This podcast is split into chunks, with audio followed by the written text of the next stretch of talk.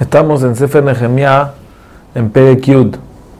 Aquí habla sobre la amaná. La amaná fue como si fuera un contrato que el pueblo hizo de que son fieles con Hashem, aunque ahorita les estaba yendo mal.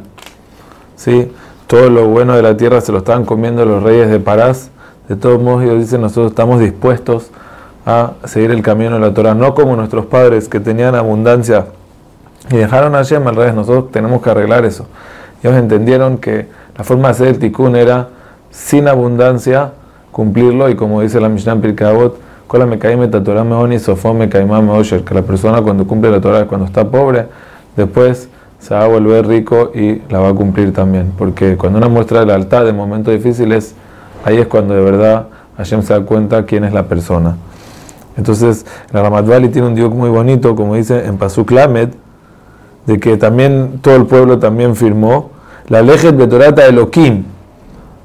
Moshe Elohim. ¿Por qué dice Ebeda Elohim y no Ebeda Hashem? O Torata Elohim y no Torata Hashem. Sabemos que siempre el nombre Havaya Hashem Hashem representa el Gesed y Elohim representa el Din. Entonces a decir, aunque ahora estamos en una situación de Din, estamos en una situación de falta, de Tzimtzum, de todos modos nosotros estamos dispuestos a seguir el camino de la Torah. Entonces todas las mitzvot de aquí que ellos se recibieron, se puede suponer que eran mitzvot que estaban flojos, pero también son cosas generales que simbolizan su entrega por la Torah. Primero que todo, en Pasuk Lamed se recibieron no casarse con Goim. Obviamente, eso es cuidar el cuerpo, meterse solamente con Yodim y no con Goim.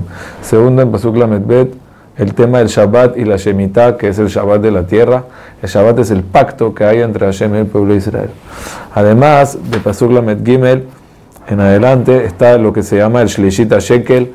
El Shlishita Shekel es igual que el Mahatzita Shekel, nada más que en ese tiempo era más barato.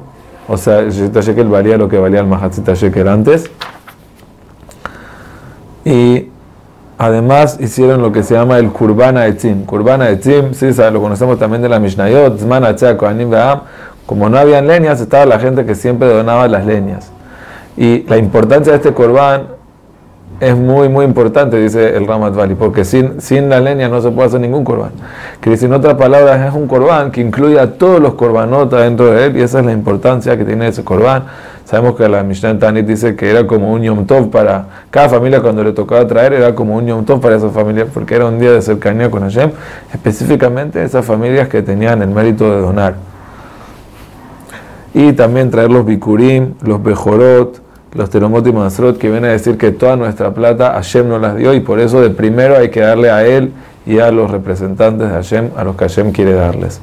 De esa manera ellos se volvieron a conectar con Hashem y eso es la amaná. La amaná es cuando uno se pone fiel y recibe la emuná de verdad que recae en su vida y se vuelve parte de su vida y eso es lo que el pueblo hicieron en ese momento. Como termina diciendo, Belona Azobet, vete lo que no, vamos a dejar al Bet Hashem. Siempre vamos a estar ahí apoyándolo.